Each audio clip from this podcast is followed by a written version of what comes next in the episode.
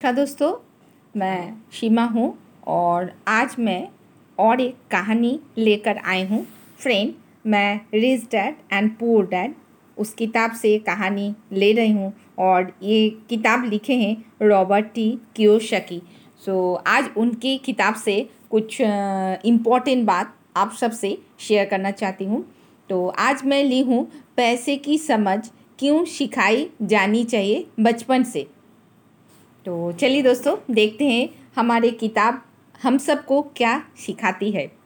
1990 में मेरे सबसे अच्छे दोस्त माइक ने अपने डैडी का लंबा घोड़ा, लंबा चौड़ा कारोबार संभाल लिया है और उसे अपने डैडी से ज़्यादा कामयाबी मिल रही थी। हम एक दूसरे से साल में एक दो बार गोल्फ कोर्स पर मिलते थे। वो और उसकी पत्नी इतनी ज़्यादा अमीर है कि आप उसकी कल्पना भी नहीं कर सकते। अमीर डैडी का साम्राज्य बहुत ही सुरक्षित हाथों में था और अब माए अपने बेटे को उसी तरह सिखा रहे थे। जिस तरह से उसके डैडी ने हमें सिखाया था। नाइनटीन, नाइन्टी फोर्टी की बात है, तब फोर्टी सेवन साल की उम्र में रिटायर हो जाता था। और मेरी पत्नी किम उस वक्त थर्टी सेवन साल की थी। तो रिटायरमेंट का ये मतलब नहीं है कि हम काम नहीं करते या आगे काम नहीं करेंगे। इसका मतलब ये है कि जब तक कोई चमत्कार ही ना हो जाए, तब तक हम काम करने का या ना करने के लिए आज़ाद हों। इसका कारण ये है कि हमारी दौलत अपने आप बढ़ती रहती है।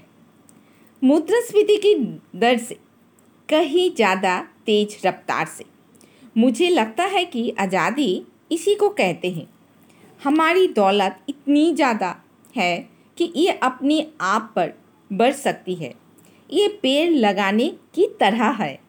आप सालों तक इसे पानी देते हैं और एक दिन इसे आपकी ज़रूरत नहीं रह जाती है। तो इसकी जड़ें ज़मीन में काफ़ी गहराई तक पहुँच जाती है। इसके बाद पेड़ आपके सुख के लिए छाया और फल देता है। तो माइक ने साम्राज्य चलाने का विकल्प चुना और मैंने रिटायर होने का। तो क्या हुआ दोस्तों? जब भी मैं लोगों से बात करता हूँ तो वे अक्सर मुझसे सलाह मांगने हैं। वो सलाह मांगते हैं कि उन्हें क्या करना चाहिए? शुरुआत कहाँ से करें और कैसे की जाए?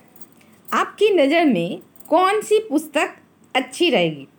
हम अपने बच्चों को ये सब कैसे सिखाएँ? कामयाबी का रहस्य क्या है?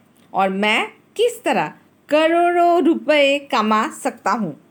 ऐसे वक्त मुझे हमेशा एक एक लेख की याद आती है और जो यहाँ बताया जा रहा है सबसे अमीर बिजनेसमैन होते हैं। सो so फ्रेंड्स कल हम सीखेंगे, अमीर लोग कौन होते? बिजनेसमैन होते और वो अपना बिज़नेस को कैसे और कैसे हर दिन बढ़ाते हैं। Thank you friend, thank you.